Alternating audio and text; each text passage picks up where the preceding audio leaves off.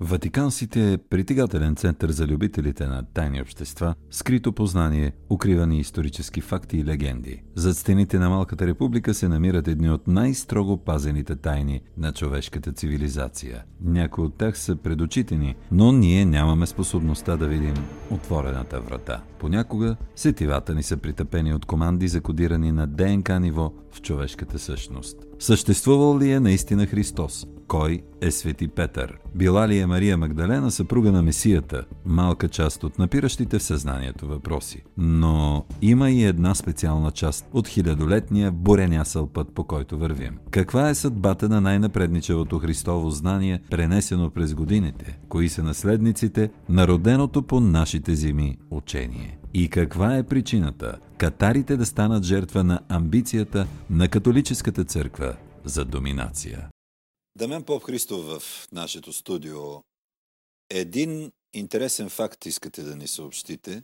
Нека така да започне нашия разговор. Какъв е той? Какво всъщност искате да ни кажете?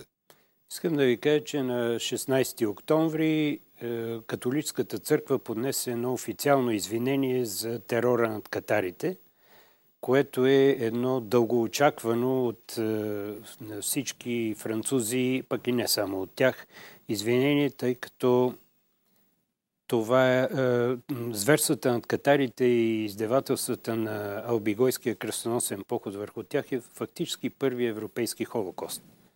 Това е, това е събитието, което е, само преди два месеца някъде бяхме в Южна Франция с нашата, нашия пътуващ семинар – на Български център просветление и нашите приятели във Франция очакваха събитието, но не очакваха, че ще дойде толкова скоро. Говориха, че може би до година по повод Великден. Но аз се порових в официалния сайт на Ватикансите и не открих нищо подобно. Да, но е, все още не е качено, но архиепископът на Ариеш отиде специално поднесе извинението и направи една огромна е, молитва за опрощение и то точно в Монсегюр с е, всичките необходими за това извинения, които можеха да бъдат поднесени. Това беше наистина един огромен празник. Наистина в момента даже се вълнувам, като го казвам, защото на другия ден е, телефонът ни прегря от е, щастливите обаждания. Какво означава това за нас? Е, означава много. Първо, означава това, че това е една първа стъпка към истината, да си пробие път и най-сетне да стане ясно за какво се борят тези хора, какви са, що са, нали стинали са такива опасни лоши еретици, каквито ги представяха до сега. А по-интересното е, че това се отрази много директно и на е, нашата история, защото ще осветли изключително много и важни моменти от е, историята на Богомилското движение, което е, е родоначалника и на катарското. Ако ви задам един въпрос, който гледах моите записки, би прозвучал малко еретично. Какво пък толкова, че някакъв си епископ нещо бил направил. Какво от това? И къде тук е връзката между катари, българи, албигойци, някакви неща, които са толкова далеч в историята? Защо е необходимо да се вглеждаме така в нея? От една страна заради закъснялата истина. От друга страна, това ще осветли, както казах, много неща от българската история. За пореден път, за съжаление, тя ще дойде отвън, защото в момента подготвят е, французите да издадат документи, които до този момент бяха така прибрани, за които се говореше упорито, които имах щастието да видя преди две години, но до този момент просто се въздържах да говоря за това, тъй като винаги рискувах да бъда в положението на това откъде го знаеш, къде го пише. Е, самите французи пък също бяха колебливи в това да дават гласност, но сега това ще го направят. Какво ще излезе от това? Ще излезе нещо изключително интересно, свързано с личността на папа Никита. Това е човека, който носи тайната книга на богомилите в 1167 година на големия събор на катарите в Сан Феликс дю Караман. Като минава преди това, специално е оказано, през Конкурецо Италия, където е най-големия богомило-катарски център за Италия. Основан от е, някой си на име Марко, за когото обаче се казва, че е получил своето посвещение в България. А, за папа Никита се говори, че в, официално до сега се знаеше, че той дошъл от Византия. Причината е, че България в този момент е под византийска власт, така че няма как да кажа, че е от България. Но тези въпросни документи ще разкрият истината, че става въпрос за един чист българин, при това от Преслав. А, какво носи той? Той носи тайната книга, но носи едно друго познание. Първо ще стане ясно една до сега прикривана истина или, по, или поне непозната истина за това, че богомилското движение в България съвсем не е спорадично, не е неорганизирано, не е движение, което е някакси самостоятелно. Тук съществува някаква богомилска общинария, там някаква друга, те са самостоятелни, си общуват помежду си и така нататък. Напротив, ще стане ясно нещо съвършенно друго. Това е година 1160. 1160, да, 67 е самия, самия събор, но папа Никита тръгва там, за да пренесе това, което вече съществува в България. Или по-точно в тогава Византийската империя. Стройна организация, където е, контакти се поддържат между отделните богомилски общинари, които се ръководят от висши посветени, посветени наречени дедец. До сега, така, следвайки изследванията на изключително уважавани от мен академик Йордан Иванов, се говореше, че има един такъв, Петър в Средец. Това се оказва, че не е точно, а има много. Умишлено те не носят еднакви имена. Умишлено няма уеднаквяване на титли, защото преследванията са жестоки. Преследвания на богомили в България не е имало само единствено по времето на цар Петър продължение на неговата 30 годишно управление, по проста причина, че цар Петър с по-малкия си брат Боян или Вениамин Боян Мага и с по-големия си брат Иван, това е Свети Иван, Свети Иван Рилски, който е време вече да излезе от така определението, образа на овчарчето от Скрино, че не е такъв, да. Те тримата правят един духовен триумвират. Този духовен триумвират включва следните неща. Цар Петър като цар на държавата отговаря за официалната власт. Другият е, Боян Мага създава и започва богомилското учение, което е едно връщане към изконното, ранно християнско, апостолско християнско. И Иван е, Рилски, който се обръща към вътрешното усъвършенстване, към духовното усъвършенстване, наблизане вътре в себе си, създава е, като отшелник постник, създава манастир и оттам нататък започва цялото това движение, което той създава. Тримата оформят този триумвират, който функционира прекрасно по времето на цар Петър. След това обаче нещата рязко се променят. Изпадането на България в византийска власт носи преследвания жестоки. Сега, няма публични а, изгаряния на клади, с изключение на една, това е на Василий Врач, стане дума за него, но има а, византийски метод на действие, който е таен, подмолен и той се състои в а, душене с въженци. Това е нещото, което папа Никита знае. Тези неща ще станат ясни. Преследванията Кога? са жестоки. Кога? По времето на е, Кога на ще станат Византийск... ясни тези неща? Ами надявам се скоро. Е, сега не мога да кажа, че ще стане утре. Вече. Да, огласявам Всъщност вие ги огласявате. Позволявам си да го направя, защото е, запознах се с тези документи, както казах, преди две години във Франция, но е, просто не можех да ги Каква оглася. Каква е степента преди... на тяхната достоверност? Ами много голяма.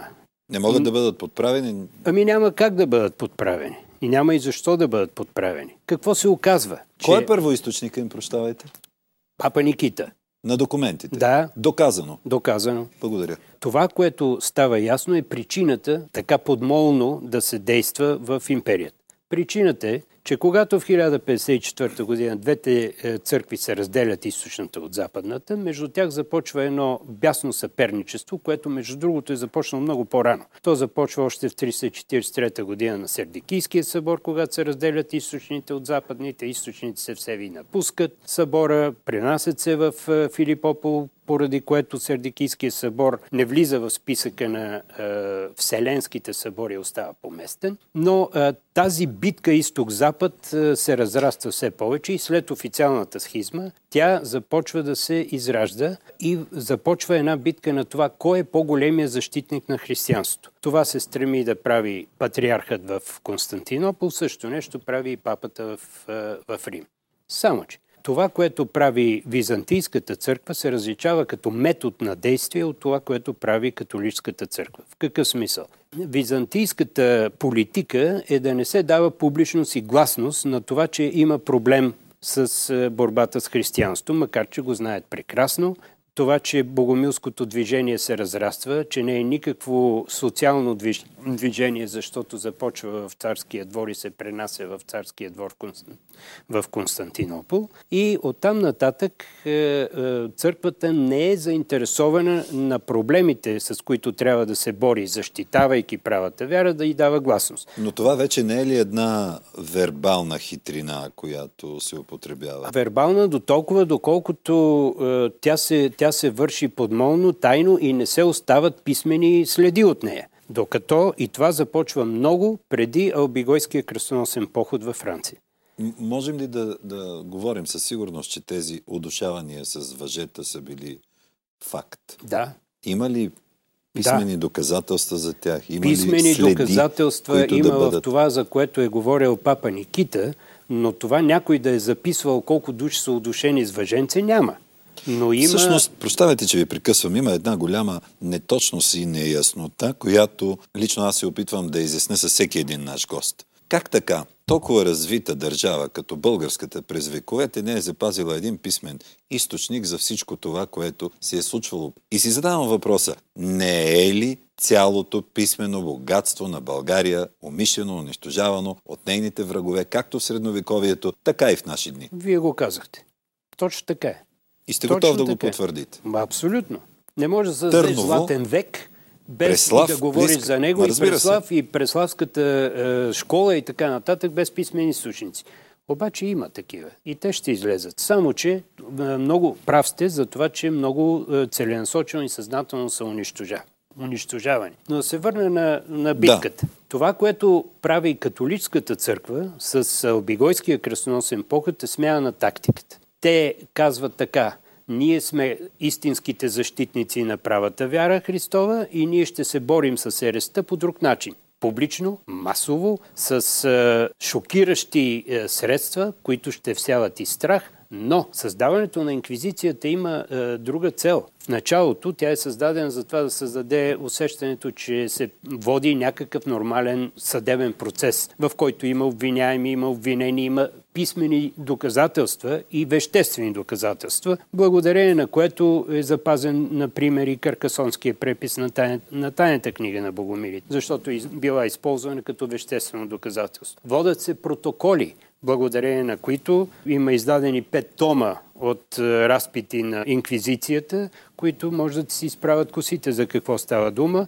но идеята е тази. Води се справедлив публичен процес, справедлив според позицията на църквата, има официално произнесена присъда и съответно тя влиза в сила по драстичен начин, за да има е, всят страх. Това е категорично различно от това, което прави проблем. Какво прави византийската школа византийската след школа... паузата? Предлагаме малка пауза, за да съберем мисълта си и обратно.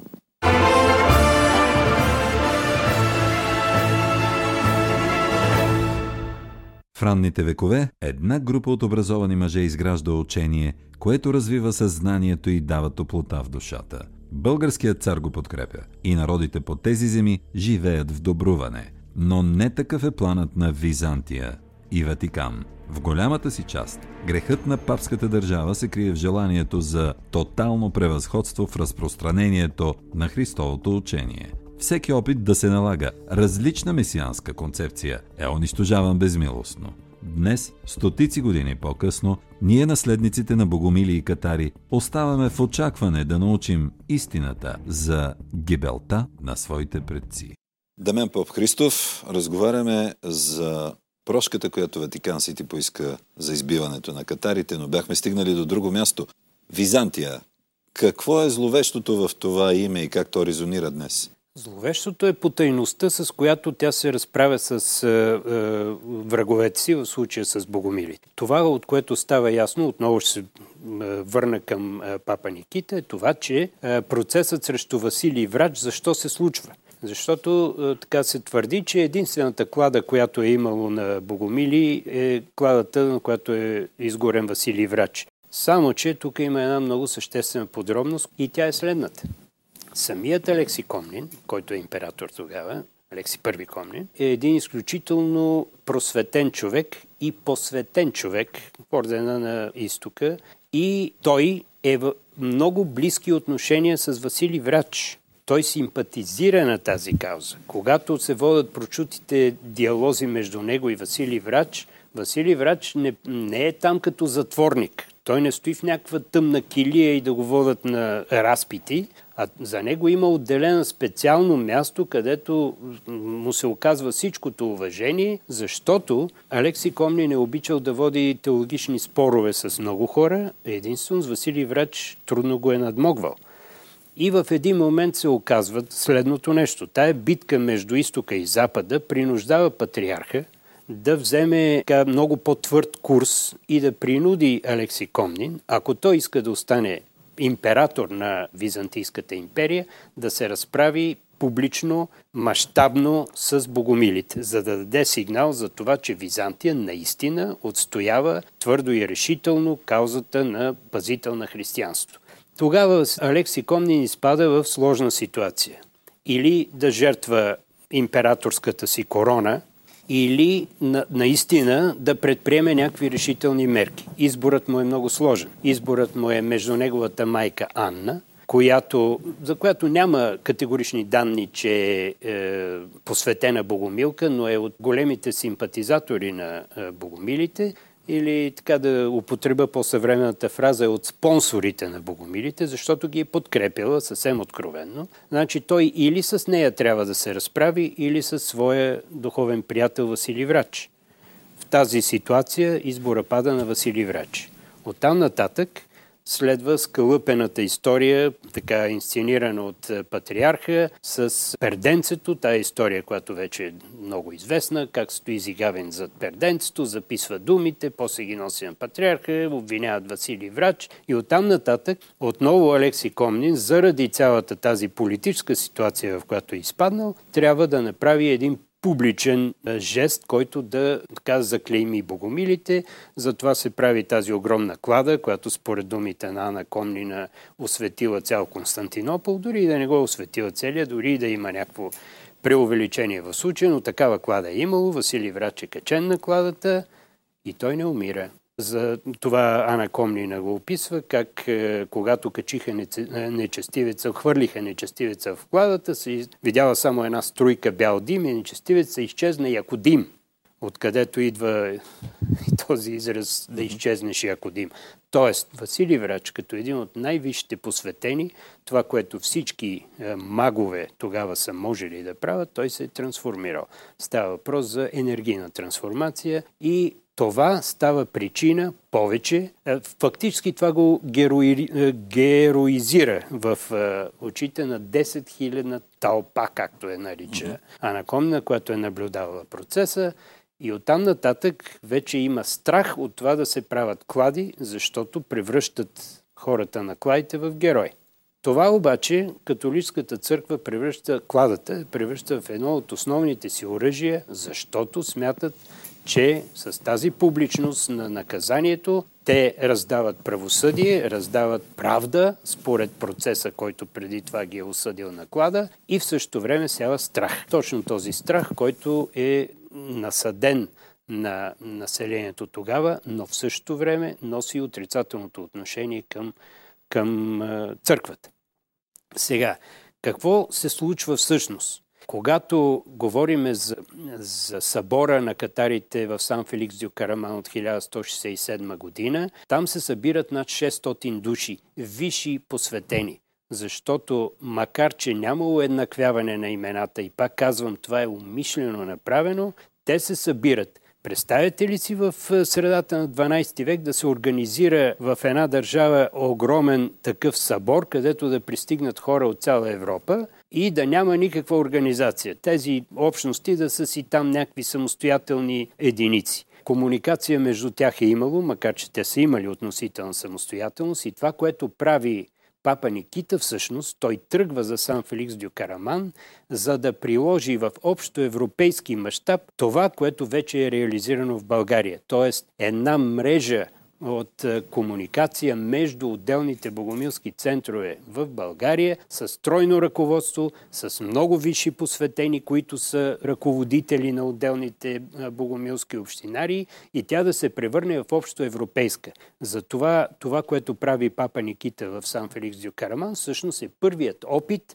за духовно обединение на Европа, защото той говори за това. Неговата реч е записана, също ще бъде публикувана, така че всеки да я прочете и фактически той пренася този опит.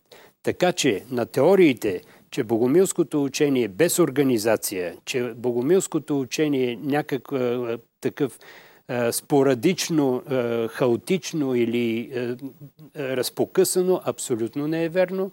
И абсолютно не е верно това, че не е имало преследване. Имало е жестоки и на едното място, и на другото. Само, че по два различни метода. По причините, които вече изтъкнах. Така че тези, които твърдат, че не е имало преследвания и не е имало гонения в България, просто ще им се наложи да замлъкнат.